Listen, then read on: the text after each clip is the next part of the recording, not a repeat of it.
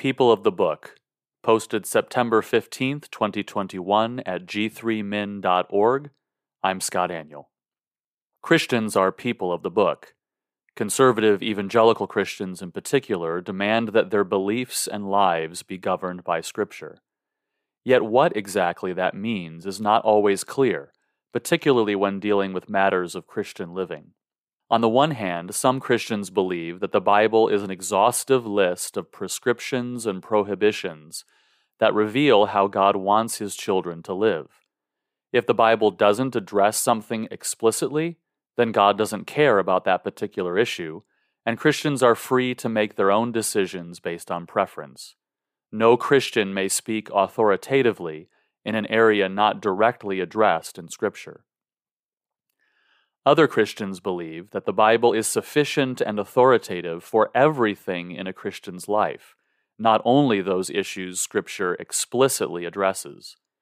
When faced with a decision not found in a chapter and verse, these Christians will insist that God nevertheless cares about that decision, and it is the Christian's responsibility to actively apply biblical principles to contemporary situations in order to do the will of the Lord. Furthermore, they insist that such applications are authoritative to the degree that they are reasonable applications. The debate centers primarily around what the sufficiency of Scripture means, perhaps best rooted in 2 Timothy 3 16 and 17. All Scripture is breathed out by God and profitable for teaching, for reproof, for correction, and for training in righteousness, that the man of God may be complete equipped for every good work. The question is what does complete, equipped for every good work mean? Does it mean that the Bible explicitly addresses every single issue that is important to God? Or does it mean that the Bible speaks principally to everything, even those issues not explicitly addressed? I believe that the sufficiency of Scripture means that the Bible speaks to everything, even issues it doesn't explicitly address, for at least three reasons. First, the Bible itself teaches this view.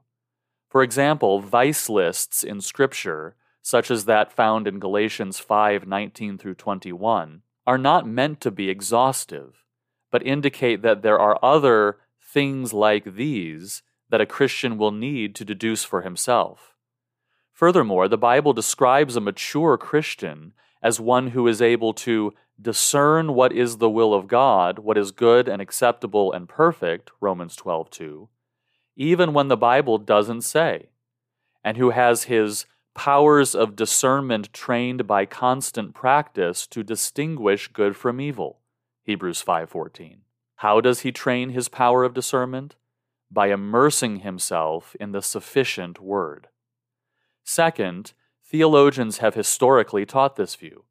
For example, the historic confessions, such as the 1689 London Baptist Confession, indicate that God's will for his people is either expressly set down or necessarily contained in the Holy Scripture. Christians have always known that they would face decisions regarding matters not explicitly addressed in the Bible, but about which the Bible contained sufficient principles. Finally, common sense necessitates this view. Where in Scripture, for example, does God explicitly address safe driving, healthy living, abortion, or recreational marijuana use? Nowhere. And yet, most Christians will recognize that the Bible speaks to these contemporary decisions through broader principles that they are required to actively apply. God has a moral will for every decision that we make and it is our responsibility to study the Scriptures, deduce principles therein, and actively apply them to everything we do. You can read this post at g3min.org.